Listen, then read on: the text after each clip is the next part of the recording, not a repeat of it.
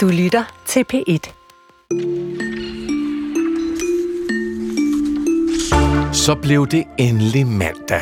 Og kulturen er hos dig, og i dag kaster vi os blandt andet over den danske videokunstner Jonas Hollerup Helle, der laver imponerende samtaler mellem verdenskendte stjerner, som faktisk aldrig har fundet sted.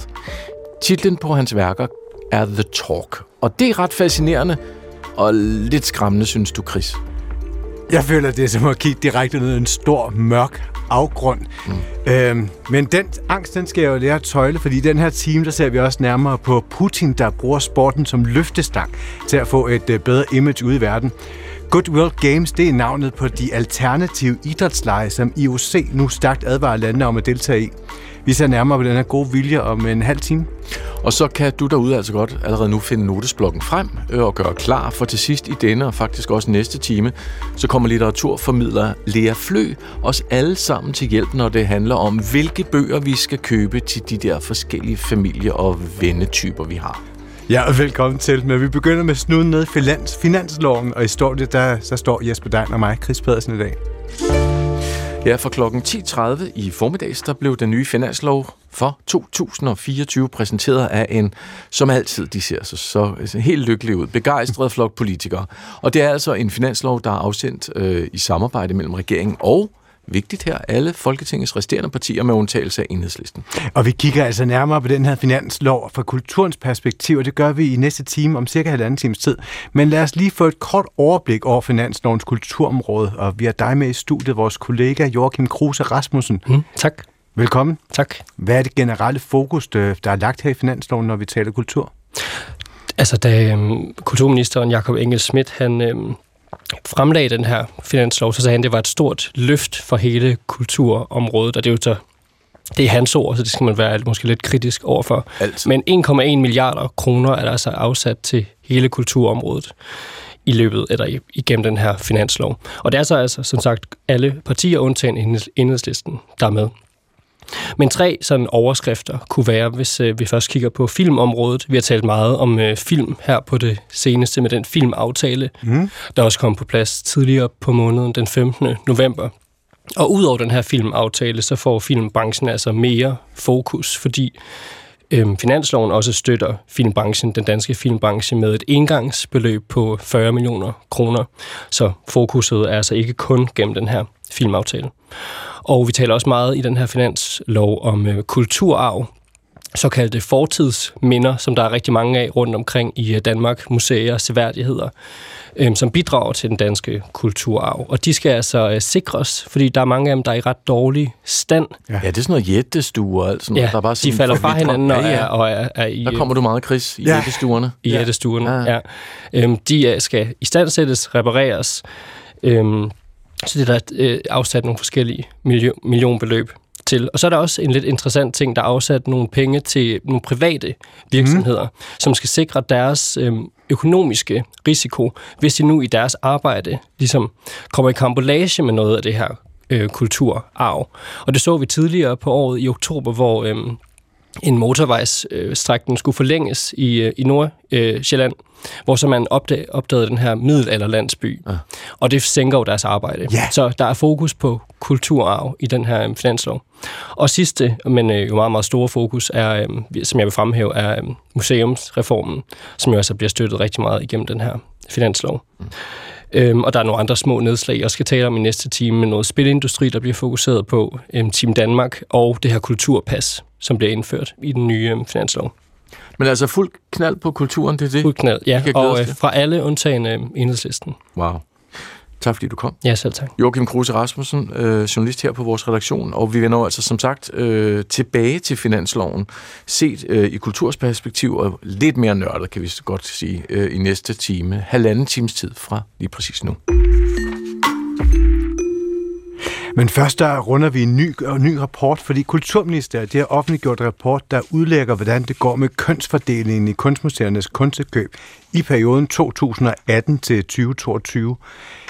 2018 til 2020, der var 63 procent af alle museernes indkøbte værker, de var skabte mandlige kunstnere. Og det er i alt 2.394 værker. 1.379 af værkerne, det var så kvindelige kunstnere, og de er i samme periode indkøbt af kunstmuseerne. Og derudover så fortæller rapporten også, at værk skabt af en mandlig kunstner i gennemsnit er 6.237 kroner dyrere end et værk skabt af en kvindelig kunstner. Og for nogen øh, begynder alarmklokken nok at ringe, når man hører de her tal. Men ikke hos vores næste gæst, en af vores næste gæster. Det er Berlingskes kunst- og arkitekturredaktør Holger Dahl. Hej Holger. Hej. Velkommen til. Nå, tak. I Berlingske citerer dig lige, Holger, selvom du står her i studiet, citerer lige, der skriver du, øh, med en fordeling, der hedder 65-35 i de mandlige kunstners favør, er vi naturligvis langt fra 50-50 kønsfordelingen, der gælder individer i verden generelt. Om, om det er et problem, at kunstindkøbenes verden afviger fra biologiens, det er straks sværere at afgøre. Nemlig. Sådan siger du, Holger. Hvad, nu har vi nogle tal her. Øhm, det, det kommer jo frem i jævne mellemrum. Der har også været en engelsk øh, dokumentar, der fortalte om, at mandlige kunstværker var, eller mænd, kunstværker skabte mænd var 10 gange så dyre. Nu har vi den her rapport. Øhm, hvad, hvad tænker du om den her øh, rapport? At, altså, det er jo tal, og det er fint, og det er jo, og det er jo ikke overraskende, men altså, inden man begynder at gå helt i panik, synes jeg jo, at hele tiden det er vigtigt at holde sig for øje, at altså, hvis man ligesom ser på den mængde kunst, der kan købes til alle, alle danske kunstmuseer. Hvis man siger, at det handler om kunst, dansk kunstproduktion fra, eller global kunstproduktion fra cirka år 1600, hvis, hvis man skal sige, altså prøve det der omkring, og til nu, mm. der vil det være altså over 99,9 procent af de kunstnere, man har bevaret, er nok mænd. Det vil sige, at populationen er skæv, og derfor kan man jo, er, det, er det meget svært, synes jeg, at vride, altså kræve en anden 50-50 øh, øh, løsning. Er det nødvendigvis en 50-50, man, man kræver, synes du? Det synes jeg ligger implicit i, at i hvert fald dem, der har kommenteret rapporten, at de er jo med det samme ud at sige, at det er jo et forfærdeligt problem, at det er den der 65-35 skævhed. Og det må jo være fordi, at man går ud fra, at, at drømmen er, at det var 50-50. Mm. Men hvis man så kigger på kunst fra det 20. 21. Mm, århundrede, ja. er det så ikke reelt nok, at man i hvert fald fokuserer, eller sådan, har den her forvridning i baghovedet, når man køber ind? Altså, det, var, det er reelt nok, at man tænker, og især i, de nye, altså i den helt moderne tid, altså, hvor man har en meget mere ligelig fordeling af dem, der arbejder med kunst. Altså i dag er det også sådan, at der er 10 procent flere øh, kvinder, på, der studerer billedkunst på Kunstakademiet end mænd. Ikke? Så det vil sige, der, der er ved at ske en, en ændring. Og det er selvfølgelig rimeligt, men jeg, altså min hovedpunkt er jo bare, at jeg synes, at det vigtigste, det er jo at se på kunsten det bliver nødt til at være det, vi kigger på mm. først og fremmest. Ja, nu siger de her tal, jeg kan jo se, at mm. englænderne har også lavet en undersøgelse, og de, deres konklusion er sådan lidt groft sagt, at 70 procent af de studerende på kunstakademierne verden over øh, er kvinder. Ja. Så det, det er jo et helt andet tal. Det er ved at blive et kvindefag. Og hvis vi kigger helt øh, allerøverst i de her kulturinstitutioner, i, i artiklen i Berlingske, der pointerer du, at øh, blandt direktørerne på de her kunstmuseer, der er der også en kønslig skævvridning. 75 procent af kunstmuseernes direktører er nemlig kvinder. Hvorfor er det et problem i relation til det, vi taler om her?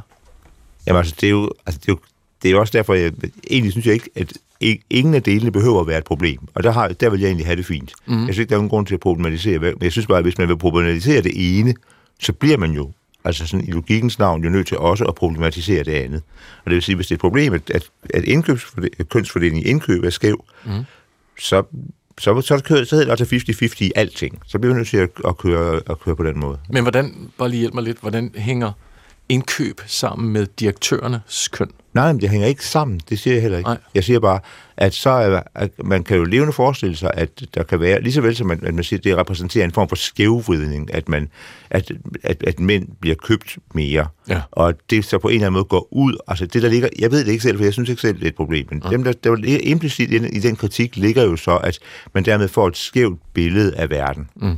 Og så er det jo klart, at det samme skæve billede får man jo bare omvendt være, af, i en verden, hvor at næsten alle direktørerne for de museer er kvinder. Det vil sige, de vil jo, det, det vil jo igen, hvis det er et problem, så vil de jo påvirke den måde, museet agerer i hele i, i verden på.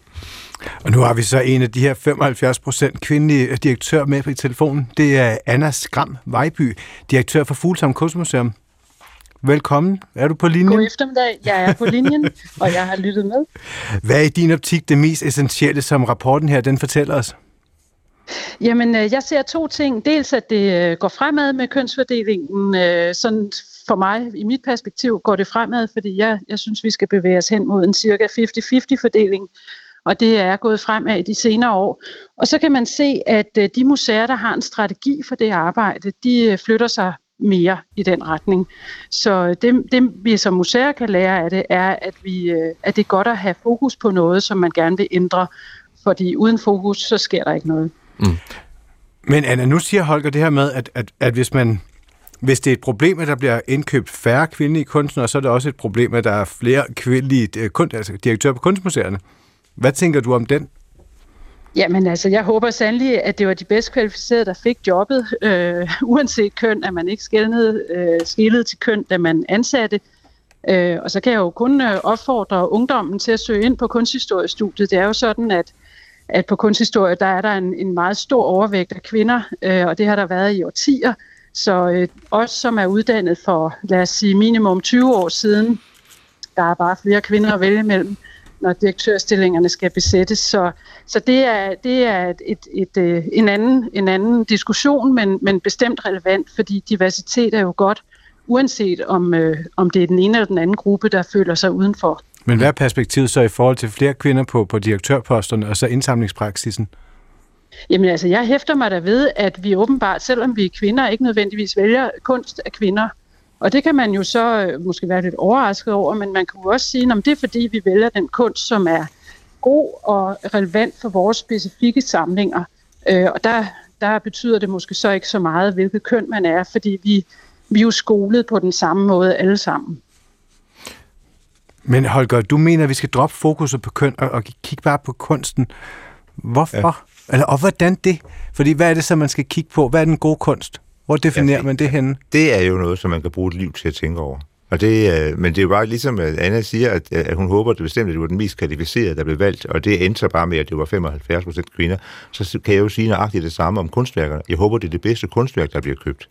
Og så er det jo sådan set lige meget, sige, hvem der at, har lavet øh, det. Ikke? At øh, vi har jo allerede nogle meget store samlinger på de danske museer, og øh, nu kan jeg ikke præcis tallene på det, men jeg øh, tør godt lægge hovedet på blokken og sige, at langt hovedparten af de værker er skabt af mænd. Og øh, på museerne, der øh, arbejder vi jo for, øh, for i det meget lange perspektiv. Kunst, som er kommet ind i samlingerne, kommer ikke ud igen. Vi må ikke sælge det. Så derfor så øh, har vi det her øh, meget skæve kønsfordeling i vores samlinger, som måske afspejler den lange, dybe kunsthistorie mm. tilbage til 1600-tallet, men, øh, men som jo øh, forandrer sig i de her år, og det, og det skal vi også afspejle. Og Anna, du sidder på Fuglsang Kunstmuseum, et af landets ældste, øh, på det østlige ja. Lolland i Toreby. Meget, meget smuk ja. bygning. Prisvindende, ja, så vidt jeg, jeg ved. jeg står og kigger ud på Jamen. den lollandske natur her. Oh, det er meget dejligt. Det er meget, meget smukt. Når du står der som direktør og skal købe ind, også, vi taler også med Holger om det her med 20. og 21. århundrede, så er det altså lidt nemmere at købe ind øh, med, med køn for øje. Ja. Men forklar lige, hvorfor er diversitet godt for jer, godt for kunstmuseerne? Jamen altså, når vi, øh, når vi køber ind, så har vi jo dels hvor den samling, vi allerede har, vi forholder os til, fordi det har med vores ansvarsområde at gøre. Vi, vi, alle museer har ikke det samme ansvarsområde. For eksempel så øh, går vi meget op i landskabskunst på Fuglsang Kunstmuseum. Mm. Øh, så, så det har vi selvfølgelig i, i vores overvejelser. Så er høj kvalitet, som, som Holger siger, jo øh, et, et virkelig vigtigt parameter. Men der er meget kunst af meget høj kvalitet. Vi har meget at vælge imellem. Og hvis vi på forhånd øh, ser bort fra, øh, lad os sige, halvdelen af det, som man har gjort historisk, så har vi jo meget mindre at vælge mellem. Men hvad og det synes du jeg selv? Kigger du, kigger du selv helt fokuseret på det, når, når I er ude? Ja, det gør vi. Altså vi har jo vi har en, en, øh, en lille faggruppe omkring det og erhverv kunst til samlingen her, og der lægger vi jo nogle strategier for, hvad vil vi de næste, lad os sige, fem år. Og så prøver vi at, at holde os på den sti, fordi der er så mange fristelser, skulle jeg så sige, øh, derude, så som det gælder om at have en plan.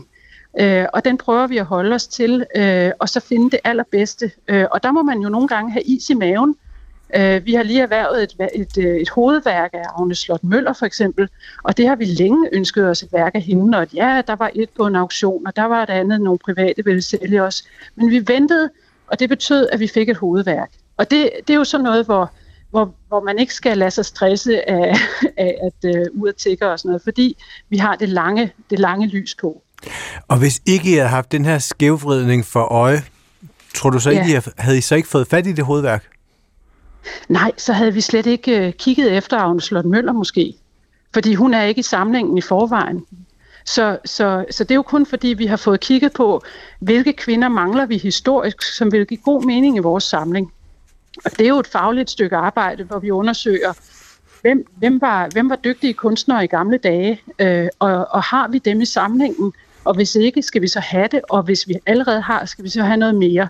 Og det gør vi jo også med de mandlige kunstnere. Der er også altså i det hele taget en interesse i de her år for at udvide vores kunsthistorie, så vi ikke kun har øh, de der meget kanoniserede, hvor vi alle sammen kender navnene Eggersberg, L.A. Ring, øh, Asger Jorn, øh, men at vi også lige udvider vores horisont lidt og får noget nyt ind. Og det er jo fordi, at vi vil gerne øh, være relevante for mange mennesker. Mm. Øh, og der kan det være, at vi skal, skal se lidt bredere, end vi har været vant til.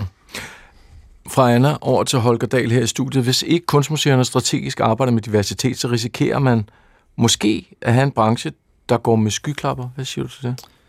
Jamen altså, igen, jeg synes det er lidt jeg synes, det bliver et problem. Nærmest det modsatte. Altså, nu synes jeg, altså igen, Agne Slotmøller har jo altid været anerkendt. Der er jo ikke noget, kan man sige, det er jo ikke sådan noget, der er blevet opfuldet. Øh, at, at, at, Anna, du må lige udbyde dyb helt kort. Ja, der. nej, altså det er jeg ikke enig i. Det kan man faktisk ikke se på museerne. Der er ikke indsamlet særlig meget af Agne Slot Møller. Vi ja. tror, hun mm. er en del af kanon. Mm. Det er hun ikke de facto, når vi kigger på museernes samlinger. Men så, men så er det, det godt, det, så er det godt, at I har købt det. Men det, jeg gerne vil frem til, det er, at for eksempel, synes jeg jo, eksempel jeg også nævner i min, øh, min øh, indlæg i Berlingske, det er, at jeg synes jo, at man nogle gange netop får de modsatte skyklapper på, fordi man er så fokuseret på det her. Altså, hvor for eksempel man har en udstilling nu på Hirsprung øh, med Marie Krøyer, hvor den implicite dagsorden, det er ligesom, at Marie Krøyer, altså P.S. Krøyers kone, øh, er ligesom et overset og undertrykt geni, at hun ville i virkeligheden have været fantastisk, hvis man bare havde givet hende lov, og man havde, ikke havde været så kønsblind, øh, og havde kun kigget på det store geni, hun var gift med. Og det er simpelthen efter min bedste mening en overdrivelse. Altså, Marie Krøyer var en ikke ueffen, slet ikke det, men en absolut gennemsnitlig maler. Og hun, hendes ting vil aldrig have ind på et museum, hvis ikke, eller man vil, fordi man vil vride den her historie frem, at man vil ligesom for, skabe en historie om et eller andet, en mangel og noget, noget, vi har overset. Og der synes jeg jo lidt, at man gør sig skyldig i præcis det, at tage skyklapper på, og egentlig ikke se på kunsten, men se på omstændighederne. Og det synes jeg er synd. Så vi... Altså det, man kan sige om, om kvalitetsbegreber, det er jo, at de skal flexes, øh, den muskel skal flexes. Det er jo hele tiden en forhandling, vi har om, hvad er god kunst. Øh, og det, det kræver jo, at man ser mere end det, man allerede kender. Øh, og derfor synes jeg, det er forfriskende at se udstillinger med kunstnere, vi ikke kender særlig godt, blandt andet Marie Krøyer, men også Øh, øh, masser af andre kvinder, øh, non-binære kunstnere, øh, mandlige kunstnere, som er blevet skåret ud, fordi man for eksempel i 1800-tallet synes, at nationalkunst var det vigtigste, men det kunst, som var mere internationalt anlagt, det skar man fra. Øh, så jeg synes faktisk, at vi lever i en utrolig spændende tid, hvad angår udstillinger og indkøb til museerne, fordi der pludselig åbner sig alle mulige døre, og så kan vi diskutere, at det her er god kunst, er det, øh, har det det niveau, vi synes, det skal have. Og der kan man sige, en udstilling, der er vi ikke helt så forpligtet. Der kan vi godt få lov at lege lidt mere. Men når vi begynder at købe ting til, til samlingen, eller tage imod en gave, øh, til samlingen, så, så binder vi os for evigheden. Så, så jeg synes egentlig, at udstillingsformatet er rigtig godt til at få diskuteret de ting og få kigget godt på kunsten, øh, både professionelle og dem, der kommer og, og besøger museerne. Godt. Vi holder øje med jeres strategi nede på Fuglsang og se, hvordan det går Smart. i fremtiden. Det er godt, Anna. Kom og besøg os. Selvfølgelig. ja, altså jeg er sikker på, at Holger Dahl, du også kommer til at holde øje med, om kunstniveauet det bliver, det bliver holdt. Ja. Tak til dig, kunst- og arkitekturredaktør Spernske, og tak til Anna Skram Vejby, direktør på Fuglsang Kunstmuseum. Hvordan øh, vil det lyde, hvis Elon Musk og Kanye West mødtes øh, ved et bord og drak et glas vand og talte sammen? Eller hvad med Morgan Freeman og Ted Turner? Det har en dansk videokunstner, Jonas Hollerup Helle, på en måde givet et ret vildt bud på nu. Og det hele er meget mystisk, og Chris Petersen synes, det er meget skræmmende. Det skal Skræk, om. Ja. Men det er også tankevækkende. Og øh, Chris, er du, du, du er mod, har du mod på at dykke ned i det? Fuldstændig, ja. Så lad os høre et eksempel, øh, hvordan det lyder. Det er Roger Stone, ja, du ved ham der, Trumps rådgiver Roger Stone, og Bono, der taler om, ja, Trump. Look, I feel that this country is in real danger. You know, this is really dangerous. And well, and in all honesty, I think it's the other way around. Donald Trump likes people, and he's very likable. He has a great sense of humor. He's fun to be with. After a year or two, you'll see. Oh, I hope not. Så vidt vi ved, så har Roger Stone og Bono aldrig haft den her samtale, men øh, Jonas Holderup Helle har derimod taget interviews fra journalisten Charlie, Charlie Rose med forskellige kendte mennesker, og så har han klippet intervieweren ud og klippet de her interviewbider sammen igen. Og det er faktisk helt utroligt så troværdigt, det ligner, at de her to kendiser, de altså, interviewer hinanden. Hvis ikke du læser metateksten, så tænker du, at det her, det har de. De Ja. har mødtes, de lever, de har taget og talt med hinanden, og det er super awkward og virkelig weird. Og det er selvfølgelig også fyldt internettet med spørgsmål som, er det AI? Er det her et gammelt glemt interview, eller hvad fanden er det, der foregår? Og vi skal blive klogere på det her projekt nu, for kunstneren bag er her i studiet. Jonas Hollerup Helle, videokunstner, velkommen til. Mange tak. Hvor, hvordan fik du den her idé? Hvor kom den fra? Jamen altså, øh, det er faktisk to-tre år siden, jeg startede på projektet, øh, hvor jeg gerne ville lave en video, hvor to øh, afdøde mennesker skulle snakke sammen. Oh. Og så, jeg kendte det her show, Charlie Rose, mm. øh, som jeg har set i lang tid. Det er jo meget sådan, der er skuespillere med, instruktører med, alle mulige sådan popkulturelle figurer, også øh, politikere og sådan. Mm. Øhm, og så fandt jeg ud af, at både at Philip Seymour Hoffman og Robin Williams havde været med. Og de var begge to inden for at snakke om film, der handlede på mange måder om døden. Så jeg kunne lave den her samtale mellem dem, hvor de ligesom sidder og snakker om efterlivet. Mhm. De snakker om, sådan, hvem de har mødt. Øhm, ja, og sådan ret sådan tankevækkende video faktisk, og det blev ret sådan rørende i det. Og så efter det, så altså, der har jo været tusindvis af gæster med i det her program. Øhm, så det er ligesom bare sådan, der er uendelige muligheder for at skabe de her samtaler, for at skabe kombinationer. Øh, og så øh, rent teknisk, så er der det, at hver eneste gæst er filmet ens på den her sorte baggrund ved det her store træbord. Ja. Og som du forklarede, så er det jo, det er jo faktisk bare spejlvende den ene gæst, fjerne Charlie Rose. Ja. Så snart du har to mennesker, der sidder, snak, øh, sidder over for hinanden, så sker der allerede noget der. Så er det allerede overbevisende. Så du har i virkeligheden, øh, ja lige præcis, du har den sorte baggrund, du kan frit skrabe dem, eller bare Ja. ja. klippe dem, og så kan du color grade dem, så de ser ud, som om de er fra samme program. Ja, arbejde meget med lyden, Ja. lave noget white noise, øh, skabe en kontinuitet i det. Og udover at det er sindssygt morsomt, Ja. fordi det er det også. Især, øh, vi skal høre et klip om lidt med Kanye West og, og Elon Musk, det skal folk gå ind og se, det er grineren. Hvorfor har du så lavet dem? Hvad er kommentaren i det? Der ligger vel en eller anden form for aktivisme også? Et sted, eller hvad? Ja, altså, jeg tror, øh, udgangspunktet er, at øh, altså nu, jeg er dimitteret her fra det Fynske Kunstakademi tidligere i år, og min kunstneriske praksis, den bygger primært på appropriation af fundet materiale og klippe for eksempel filmscener om, mm. øh, finde det her, sådan, de her klip online og sådan noget, og, og skabe nye narrativer. Det, det er min helt store sådan, interesse. Øhm, og det bygger også på, at jeg har en baggrund som klipper. Øh, jeg har klippet i 15 år og sådan noget, så Det er nok meget fedt at kunne, når man laver sådan noget her. Ja, nemlig. Og, og, så jeg har en faglighed og et håndværk og sådan noget. Og øh, håber, du spurgte om aktivisme, var det det? Jeg spurgte bare, hvor ja. meget altså, altså, i den her dynamik, der er, for Ja. det klip, vi skal høre lige om lidt med Elon Musk og Kanye West. Ja. Altså, hvad, hvad, hvad vil du gerne have, jeg tænker? Jamen lige med de to, der, jeg har hele tiden vidst, at jeg skulle lave en video med de to, fordi de er nok de to mest omtalte og kontroversielle mænd lige nu. Altså, øhm, og så fandt jeg ud af, at de begge to havde været med for 15 år siden, cirka. Oh. Og, og min, min fortælling, eller mit, mit koncept var, det er før de her to mænd er blevet korrumperet af deres penge og deres magt. De er lidt mere idealistiske i det. Øh, Kanye's ego er helt klart allerede i spil der. Han har, han har lige udgivet sit første album, men han er allerede, sådan... Jeg har, jeg har Han er flyvende. Han er flyvende. Øhm, og så, ja, den, den video er utrolig morsom, når man ser dem over for hinanden. Mm. Øhm, Og Elon Musk Ja. ser også dejlig ung ud. Mhm. Nå, skal vi ikke lige høre det, og så kan vi lige snakke videre bagefter. And you can point to pretty much anything. And, and Yeah, any situation you're going through from spaceships. I've been working this grave shift and I ain't made it. I wish I could buy me a spaceship and fly. listen, there's such uh, a significant uh, amount of capital that's needed to buy a rocket. And the number of people that, that really understand rocketry in the world is a very small number. Well, I Um, really started taking it seriously like in the seventh grade. Well, it's, it's a huge, huge difference. Um, it's, it's, just, it's a very difficult technical challenge. No, det var så, så Kanye og Elon Musk, og der er jo netop den her fornemmelse af, at der er to mennesker, der sidder og taler sammen. Udover den video, hvor det er skuespilleren Tilda Swinton, der sidder og taler med sig selv, der er det jo netop de her dynamikker, der er med Ja. forskellige mennesker. Hvordan, hvordan sætter du dem sammen? Hvordan tænker du over det her med at finde de her karakterer, hvem der matcher sammen Mhm. mm-hmm. i en samtale? Altså, for eksempel det med Tilda Swinton, der, var det, der vidste jeg, okay, nu vil jeg lave en video, hvor den samme person snakker med sig selv. Øhm, og det kunne jeg i kraft af, at der, det, showet har kørt i 30 år. Der er, flere, der er nogen, der har optrådt flere gange.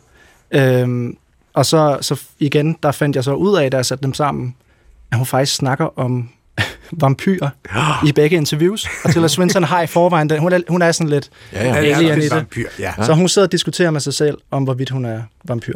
Det er da fedt. Øhm, men jeg vil sige, det er meget individuelt fra video til video, øh, hvem jeg vælger og sådan. Øh, nogle af dem er helt klart mere humoristiske, nogle af dem prøver jeg at lave noget mere emotionelt og sådan noget. Der, er når du har den samme person, der snakker med sig selv, en yngre udgave af sig selv, det kan også være ret rørende. Ja. Mhm. Altså, øhm, men mit udgangspunkt er altid altså dynamikken. Øh, det er at kigge på pauserne. Det, det er sådan usagte. Øh, et bestemt, du ved, øh, blik, eller øh, Charlie Rose for eksempel, han afbryder folk konstant, hvilket er en kæmpe gave. Fordi jeg har så mange skud, hvor en person sidder og siger noget, så bliver de stoppet halvvejs i sætningen, og kigger sådan fornærmet eller, eller forvirret. og det, altså i forhold til at skabe kontinuitet og noget overbevisende, det der med, at du kan klippe en persons replik ind, der afbryder den anden, som så, altså, det, det er super, det skaber den der overbevisende følelse. Ja. Som for eksempel i Elon og Kanye-videoen, han, han bryder ud i sang Ja. øh, om, om rumskibe er over for. Elon Musk. Ja. Og det virker, men det kommer vi tilbage til lige om lidt, om Ja. det virker meget AI-agtigt Mm. før AI, men du har lavet det her helt analogt, det kommer vi tilbage til. Du har delt videoerne selvfølgelig på YouTube, der hvor vi har fundet dem, øhm, Instagram, TikTok også. Hvad for reaktioner får du fra folk? Mm-hmm. Altså her med den seneste med Elon og Kanye, øhm, den er virkelig gået viralt. Altså de andre har også fået mange visninger på YouTube, men det der skete her, det var, at der er en på Instagram, som hedder Do It With AI, som øh, han tog videoen og klippede den op i sådan nogle korte versioner. Så smed han et kæmpe AI-logo på midt på videoen. Øhm, og så skete der det, at, at du ved, folk, altså det er så op i tiden AI, at alle kommentarerne var overbeviste om, det var AI. Altså de, Ja, det er jo næsten umuligt for dig at, mod, at, at sige det modsatte. Ja, det er det, og han krediterede mig ikke og sådan noget. Øh, men øh, jeg, det, jeg har tænkt over, det er, at lige nu, når folk de bliver mødt med noget, som er underligt eller sådan absurd i det, så tror de, at det er, så tror de, det er AI. Så tror de, at det er en computer, der har renderet en eller anden samtale. Øh, og, i, altså, og så i virkeligheden, det her projekt, det, det handler jo bare om altså, klipning. Der er truffet meget specifikke valg Mm. øh, at, at, at kalde det AI. Det er altså at Men- undersælge det, eller sådan. Men det er jo også pudset der med, at, at det er jo sådan... At jeg kommer til at læse et mørke ind i dem, fordi vi, en ting er, at vi lever i sådan en AI-periode, hvor, hvor alt er bundet op politik, men det er jo også ligesom tiden efter, hvad hedder det, alternative facts, og en periode, hvor jeg hele tiden, jeg, jeg er hele tiden bange for, at der er nogen, der vil påvirke mig med ting. Kan du forstå, at, at jeg læser noget uhyggeligt ind i de her videoer, også selvom jeg så pludselig kan mærke, at de er sjove? Jo, det kan jeg godt. Altså, jeg, jeg vil sige, jeg føler ikke, at jeg får folk til at sige noget, som stemmer fuldstændig uoverens med deres karakter, eller er sådan etisk, øh, hvad skal man sige, forkert eller sådan. Altså, det, jeg, jeg sørger for, at det er, det er mere hen i det absurde, det sjove. Altså, øh, jeg kan godt se det skræmmende, men altså, jeg føler sådan indholdsmæssigt, så, øh, så, så, er de mere sådan sjove, eller sådan, ja. hvis det giver mening. Men også fordi det er analogt. Altså, det er jo, Mm. mm, det var, Men det er fordi, Chris, er det ikke fordi, du tænkte, det, det var AI, og derfor, hvad er næste step? Næste step er jo ikke så meget andet, for det er jo bare analogt. Jeg tænker... Det er sådan, jeg tænker det hele. Ah! Altså, men hør, men, men du er kunstner, og du er virkelig dygtig til det her, når det her er lavet analogt. Hvorfor skriver du ikke bare, at det er lavet analogt? Nu, nu står du med en hel masse tosser, der siger, at det er lavet kunstig intelligens, og så Ja. ligesom, ligesom, det tager lidt øh, ideen væk. Ja. Det er faktisk en, en stor del af konceptet fra start. Det var at for eksempel at bruge en som Kristen Stewart, twilight ja. Ja, ja. hun har en kæmpe øh, fanbase. Og øh, de sidder på YouTube og prøver at finde nye interviews med hende, nyt materiale med hende. Så stod de på min video, og så bliver de mødt med en udgave af hende, der slet ikke stemmer overens med deres opfattelse af hende. Og hele, jeg har tænkt over det der med, med parasociale relationer mellem øh, øh, hvad skal man sige, fans og deres idoler. Ja. At øh, lege med deres forventninger og sådan netop skabe den der diskussion i kommentarfeltet med sådan, hvorfor opfører hun sig sådan? Ja. Hvorfor svarer hun ikke? Hvorfor er hun så ængstelig i det? Ja. Øhm, hvis jeg gik ind i det og forklarede det, det ville være synd. Fordi jeg kan godt lide, altså jeg føler, kunst skal også handle om, øh, at folk tænker over, hvad det er, de ser. Ja. Altså, og det er jo virkelig det, som det her projekt gør. Det er sådan, hvad, hvad er det her? Hvordan er det opstået? Hvem står bag? Så du kaster en kunstnerisk flashbang, og så, så ser du, hvad der sker. Det kan man sige. Genialt. Ja. Tak til dig, Jonas Holderup Helle, videokunstner. Tak. Og de her videoer, de ligger altså på YouTube, og man skal bare google The, The Talk. talk, ikke? Er det ikke sådan noget? Så kommer de drønende. Og jeg vil starte med Tilda Swinton. Ja. Hands down, fabelagtigt. Tak for besøget. Mange tak. Vi holder øje med dig. skal vi til Rusland. Ja. Tilbage i maj, der løftede Ruslands præsident Putin sløret om øh, planer for såkaldte World Friendship Games. Hvad er det, tænkte vi? Nå jo, et sportsarrangement, der inviterer atleter fra hele verden til åbne og venskabelige lege i Moskva. Og det gjorde Putin sammen med den russiske sportsminister, der hedder Oleg Matitsin. Og nu har præsidenten for IOC, som er den her internationale olympiske komité, der hver fjerde år arrangerer OL, reageret, og han fraråder dermed alle lande at deltage i de russiske venskabsleje, som skal finde sted umiddelbart efter de rigtige situationstegn olympiske lege i Paris der i 2024, hvor det altså stadig er usikkert, om de russiske atleter får lov at deltage. Men hvorfor iværksætter Putin de her venskabsleje, og hvad viser det om Ruslands syn på sport og deres forhold til det store etablerede OL i Vesten? Velkommen til dig, Jens Seier Andersen.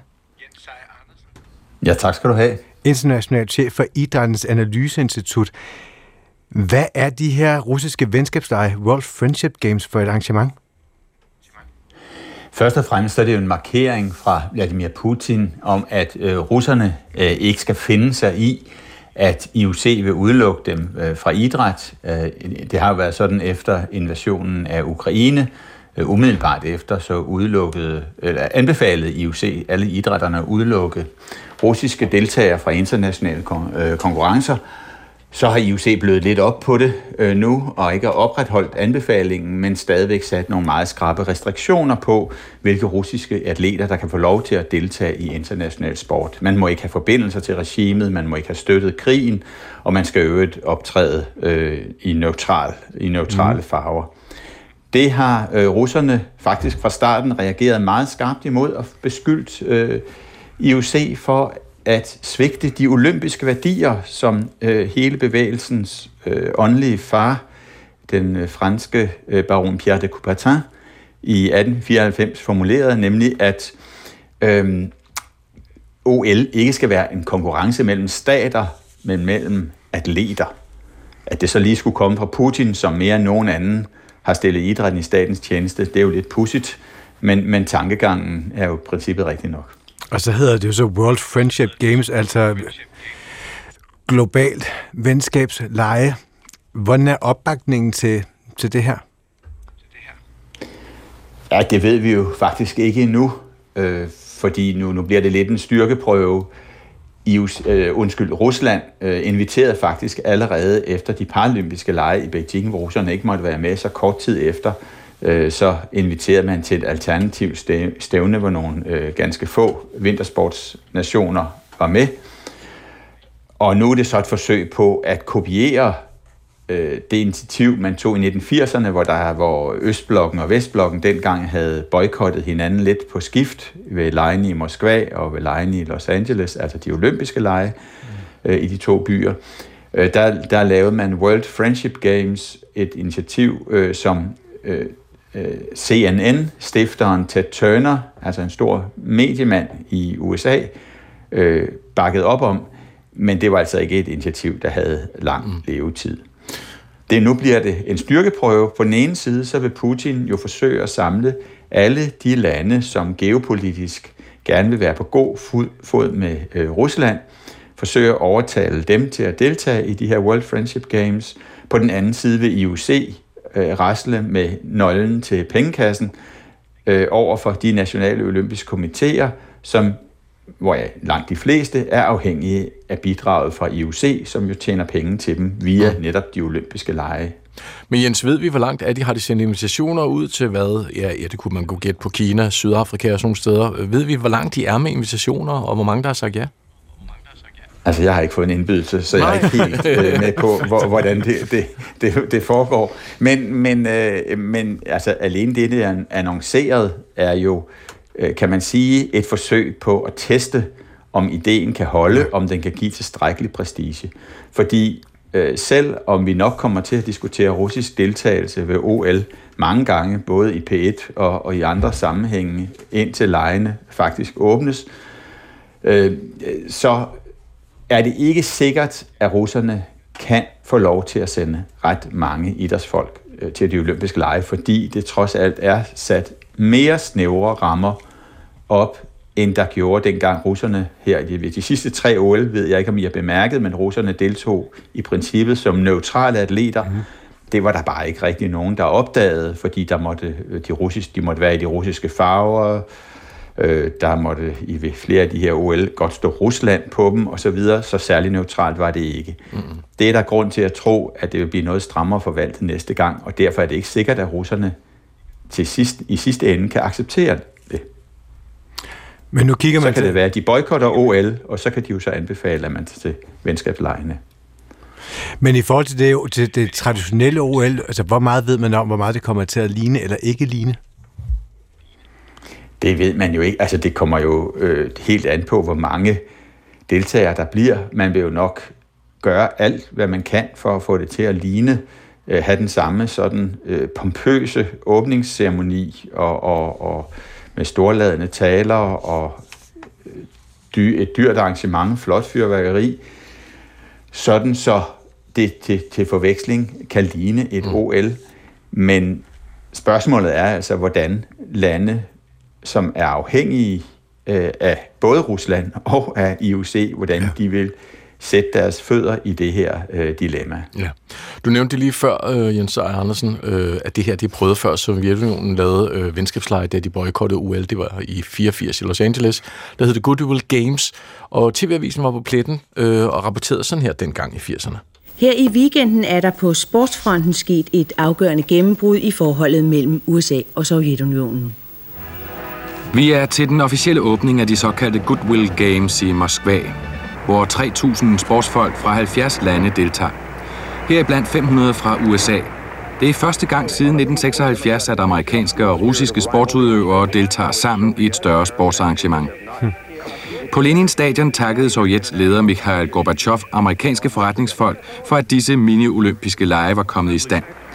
Samtidig rettede Gorbachev en appel til USA's ledere ja, om at... det var en anden tid. Jens, øh, hvad, hvad fik ja. Øh, Sovjetunionen ud af at lave øh, de her lege dengang? Jamen altså, øh, først og fremmest fik begge parter, både øst og vest, jo det ud af det, at man brugte sporten til at sende et signal om sine fredelige hensigter, og til i hvert fald ikke at være den, der vil sige nej til øh, samarbejde. Øh, boykotten af de vestlige landes, de fleste vestlige landes boykot af OL i 1980, kom jo på baggrund af en helt øh, konkret begivenhed, nemlig Sovjetunionens invasion af Afghanistan i 1979 hvorefter øh, Amerika boykottede. Og så var det nok bare lidt hævnens time for Østblokken, da man ikke ville deltage i 1984 i lejene i Los Angeles. Det var nødvendigt, kan man sige, øh, for begge lande, eller det var gunstigt for begge lande, at nærme sig hinanden igen. Og så blev øh, de her øh, Goodwill Games jo sådan en slags neutral platform, hvor man kunne vise sine gode hensigter. Og Oleg Matytsin, han meddelte sidste uge, at de russiske World Friendship Games ikke skal betragtes som et alternativ.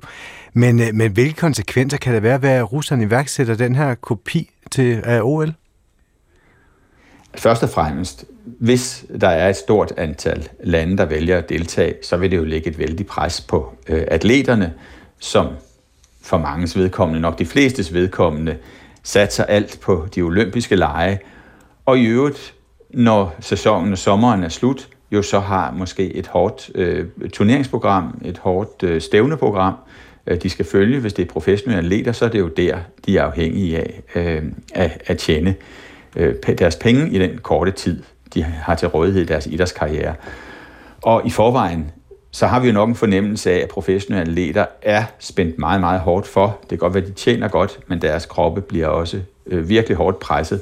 Så det er ikke sikkert, at ret mange af dem synes, det er verdens fedeste idé at skulle stille op til et internationalt stævne øh, midt i alle de andre begivenheder, de øh, skal øh, vælge imellem. Men det er jo så atleter... Pres.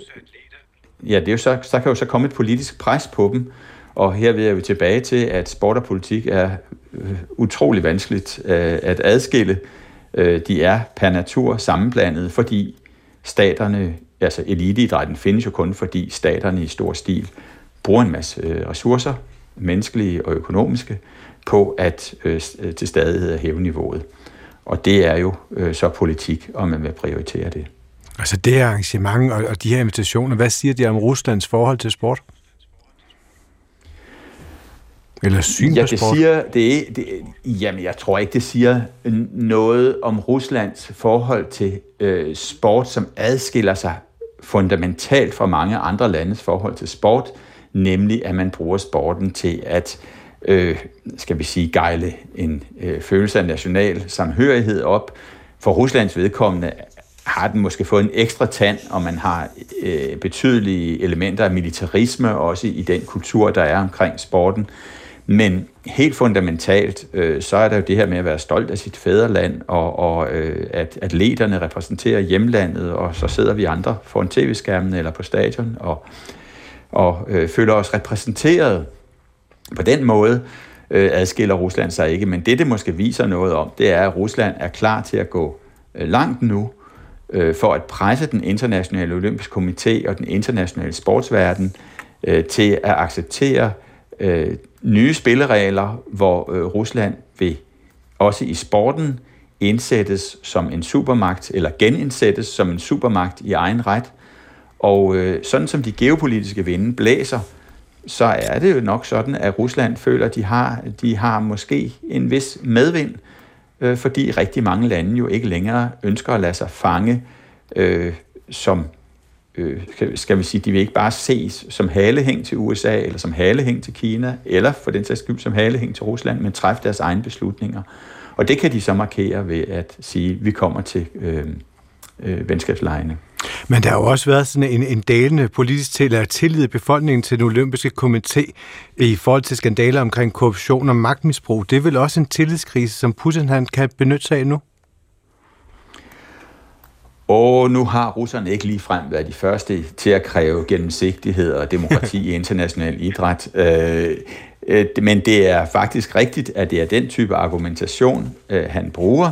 Han siger jo, at det er ualmindeligt kynisk, og det er et udtryk for, for øh, magtfordrejning, når øh, IOC udelukker russerne.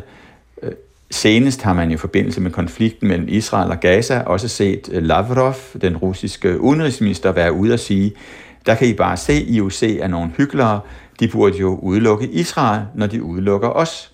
Men det er slet ikke det, det handler om. Øh, det handler om at fremstille russerne i et dårligt lys, og det er, øh, IOC er et, et, en marionet i de vestlige politikers øh, hænder. Det er sådan retorikken fra Ruslands side. Jamen, det bliver så de afsluttende ord fra dig, Jens Seier Andersen, international chef for Idrættens Analyseinstitut. Tak for i dag. Nu skal vi snart til igen. Øhm, adventsgaver, julegaver, og hvad skal man så finde på? Så er det ret dejligt, at der findes mennesker som Lea Flø. Lea er litterat og litteraturformidler og huserer dels som højskolebibliotekar og på Bryg Litteraturbar inde i København. Og hun har set på de her kæmpe store bjerge af bøger, der er udkommet i år på dansk, og så har hun inddelt de her boglæsere i typer, som hun så giver anbefalinger til. Så hold godt fast, hiv fat i pen og papir og tag noter. Og her er første del af Lea Fløs bogtype gaveguide.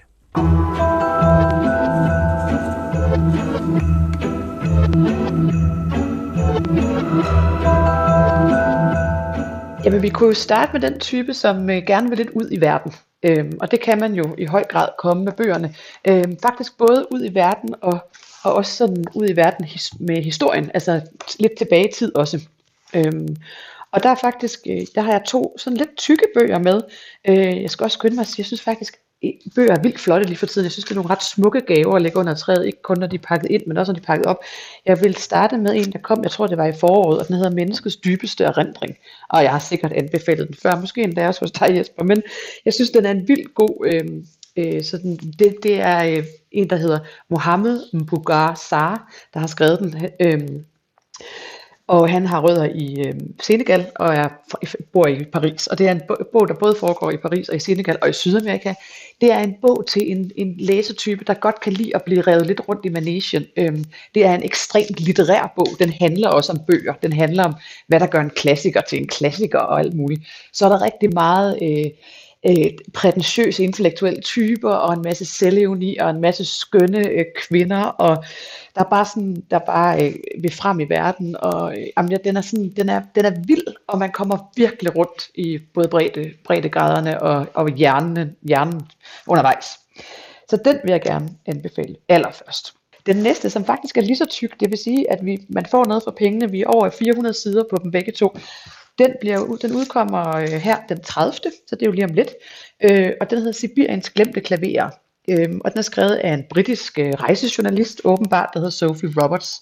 Øh, det er hendes debut bog, og det fatter jeg slet ikke, fordi jeg spurgte den til at blive den nye, øh, ved ikke om I kan huske den der haren med de ravgule øjne, øh, der var for nogle år siden skrevet af Edmund de Waal, en stor keramiker, som ligesom tog fat i sin egen slægtshistorie øh, med, som jødisk europæer. Øh, med udgangspunkt i nogle små bitte øh, netsukker, sådan nogle små nipsgenstande, der skulle bringe lykke. Og hende her, Sophie Roberts, hun tager altså udgangspunkt i Sibiriens klaver øh, fordi at, at, at Rusland åbenbart igennem lang tid har været byt af et galt klaver. Øh, det er sådan en vinkel på historien, der, der er sådan, hvor man ser Ruslands fuldstændig vanvittige jo historie gennem, gennem de her klaverer. Øh, og jeg har kun, hvad har jeg læst nu, 43 sider, og jeg er, det er bare sindssygt, det er smukt skrevet, det er nogle vilde, øh, sådan, man møder både sådan nogle sindssyge, øh, dekadente øh, 1700-tals øh, af rige mænd, og man møder øh, straffefanger selvfølgelig, fordi det jo foregår i Sibirien, og altså man kommer, det er sådan virkelig, jeg vil sige, rejse, historisk rejselitteratur, når det er af højeste kaliber. Jeg er helt besat af den her bog allerede. Og Lea, det, nu er det her jo så, kan jeg forstå øh, på dig, at, at den, der gerne vil ud og rejse, udlængslen, den her bundet herhjemme ja. med sin bog i skødet. Bliver vi så taget med sådan, er, vi, er det sådan poetisk? Kan vi se det for os? Hvad er det for et sprog? Ja, altså hun er, hun skriver, jeg ved ikke, hvorfor hun skriver så godt. Jeg kan faktisk ikke forstå det. Jeg vil også i øvrigt sige, jeg synes, den er enormt godt øh, oversat af Nora Kjærgaard Hansen. Øhm, altså, det, hun skriver så smukt, og samtidig får vi jo en masse fakta. Jeg har for eksempel lige lært, at selve Sibirien er bredere end, øh, end Australien. Øh, så vi får super mange fakta. Øh, og så er hun der om vinteren, fordi hun kan ikke tåle myggene der, så hun rejser der over af, af mange omgange om vinteren. Så det er også vildt koldt at være der øh, i alle de her forskellige telte og alt muligt, hvor de også har klaver kunne hjælpe mig. Øh, det er sådan en af de der bøger, der, der ligesom leder efter de der hvide prikker, eller hvide pletter, der er tilbage på landkortet. Så det føles det jo næsten øh, at høre om Sibirien endnu, fordi det bare er så stort og tomt, og har en helt vild historie.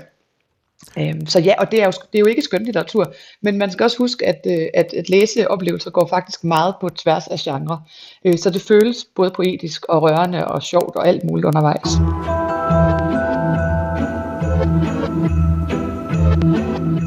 Jamen den næste læsetype tænker jeg faktisk, vi skal have den, jeg har kaldt de vilde. Øhm, I går der stod jeg og ventede på en togbus, øh, og, og folk, der var ikke nogen skilte, og hvor var togbussen henne? Og så blev danskerne meget forarvet over, at der ligesom ikke var nogen togbusskilte.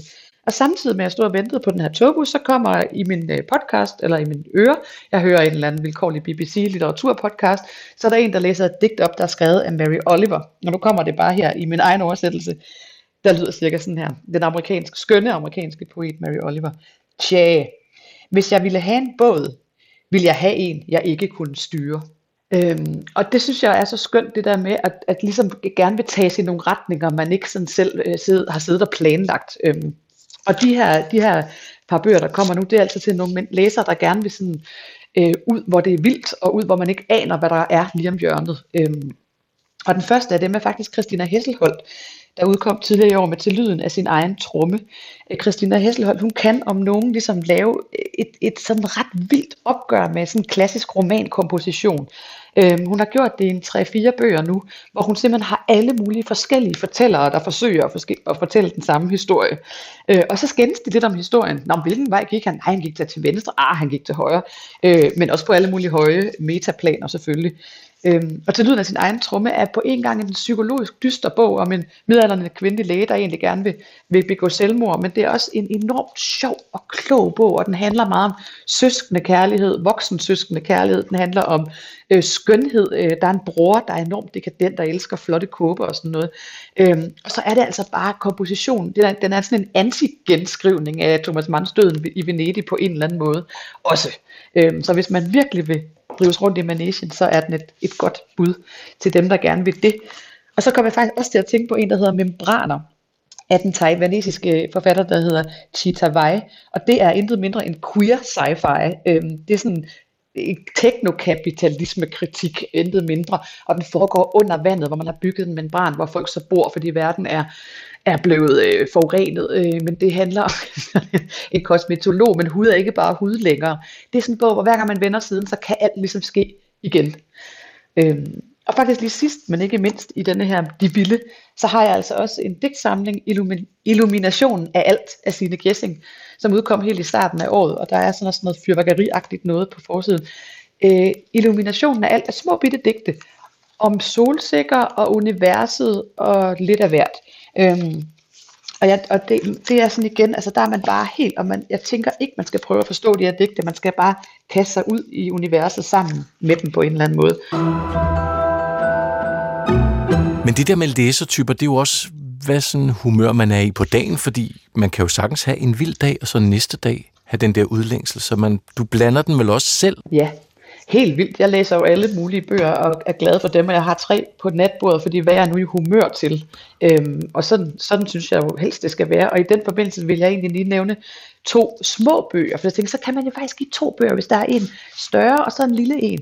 Det er jo sådan, at danskerne, de køber, når de køber gaver, så køber de cirka 50% af dem, der køber en boggave, de køber, øh, hvor de tænker på den modtagerens læsesmag, og, og resten, 50% køber en, en bog, de selv har været glad for. Øhm, og så tænker jeg, hvis man nu køber sådan en bog, man selv har været glad for, og håber, at den anden også skal lide, så kan man jo lige købe en anden, hvor det måske mere er modtageren, man tænker på. Det kunne være sådan en lille bitte en, som den her bleggule. Og nu er vi altså over i naturbøgerne. Øh, og det er en lille bleggul sag, der hedder Retfærdig Naturbevarelse, som er skrevet af den grønne ungdomsbevægelse. Øhm, og retfærdig naturbevarelse, jeg har læst rigtig meget både klima og, og naturbøger, og det er jo tit hårdt og dystert, men den her bog den indledes faktisk med at skrive, hvordan utopien er deres øh, protesthandling.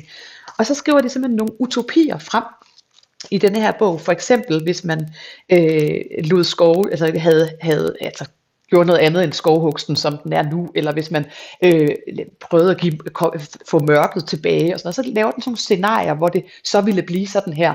Så vi ligesom er med i utopien, i stedet for i dystopien, som vi jo bliver tudet ørerne fulde af tit. Så sådan en lille bitte retfærdig øh, naturbevarelse her på under 100 sider, synes jeg lige man skal stikke med, og den kan simpelthen læses af jamen lige fra 15 år og op efter. Øh, og det er ikke kun de unge, der skal redde kloden. Det synes jeg, vi andre også lige godt kan tage os sammen. Og det er ikke sådan en bog, man bliver dårlig humør af. Du siger, at den skaber håb. Ja, fordi det er jo utopierne. Det er gud, hvor kunne det være fedt, mand, hvis man lavede, altså hvis man lavede, hvis, hvis man gjorde noget for at komme herhen. Altså, øh, for, og det er sådan nogle scenarier med, hvordan naturen så vil være, eller hvordan byen så vil være også faktisk. Øh, og det er jo ikke for, det er ikke sådan øh, naivt håb. Det er mere sådan helt konkrete sådan situationer. Hvis det her blev ændret radikalt, så vil vi faktisk få det her. Vil det ikke være dejligt? Og det synes jeg er en ret fed øh, psykologisk mekanisme at bruge. Og jeg kan mærke, Lea, at du har simpelthen allerede bevæget dig over i den næste type, som er hvad? Den næste type er jo øh, øh, mig selv blandt andet, øh, det er den naturglade. Det er den, der enormt gerne både vil ud, ud i naturen, eller læse om og blive klogere på naturen, eller måske føle en stor, større forbindelse til naturen. Altså det her ord naturnærhed øh, er jo meget oppe lige for tiden, og der er så mange gode bøger, og det var vildt svært at finde øh, få. Men nu, er jeg, nu sidder jeg her med den, jeg er ved at læse selv lige nu, som er øh, J.A. Bakers Vandrefalken. Vandrefalken er en bog, der udkom i 67, og som nu er blevet oversat til også virkelig smukt dansk. Det er ham her Baker, han var en eller anden øh, kontorfunktionær i England, der så pludselig øh, blev besat af en gal fugl og, og gav sig til at undersøge vandrefalkens liv.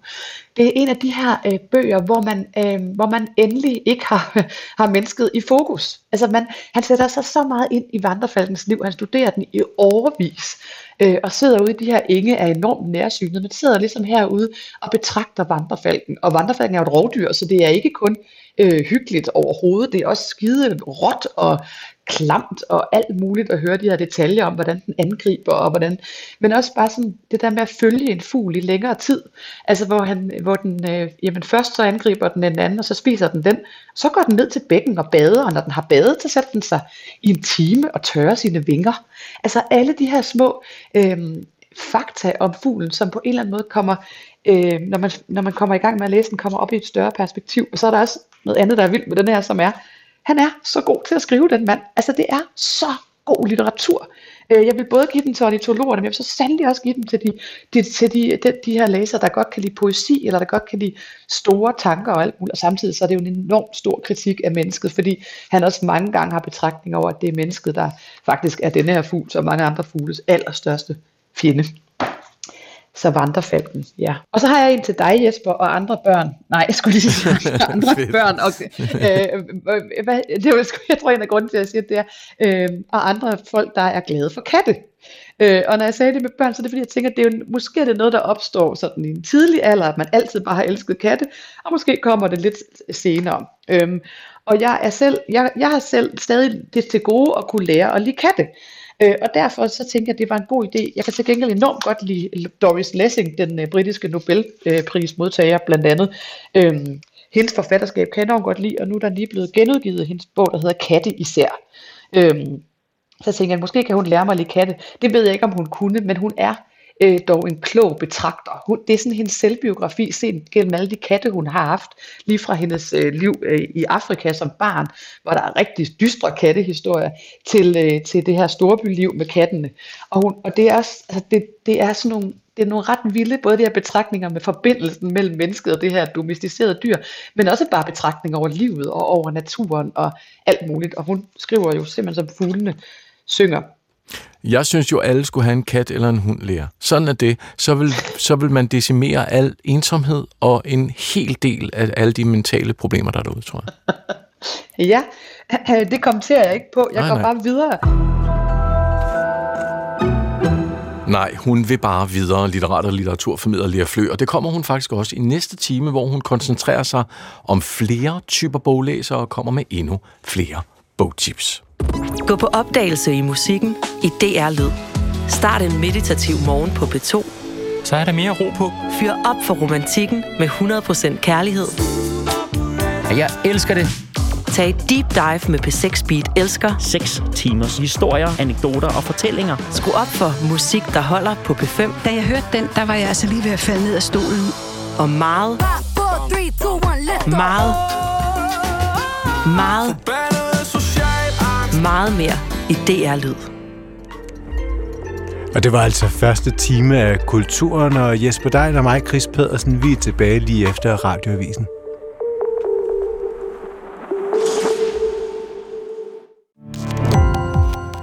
Gå på opdagelse i alle DR's podcast og radioprogrammer. I appen DR Lyd.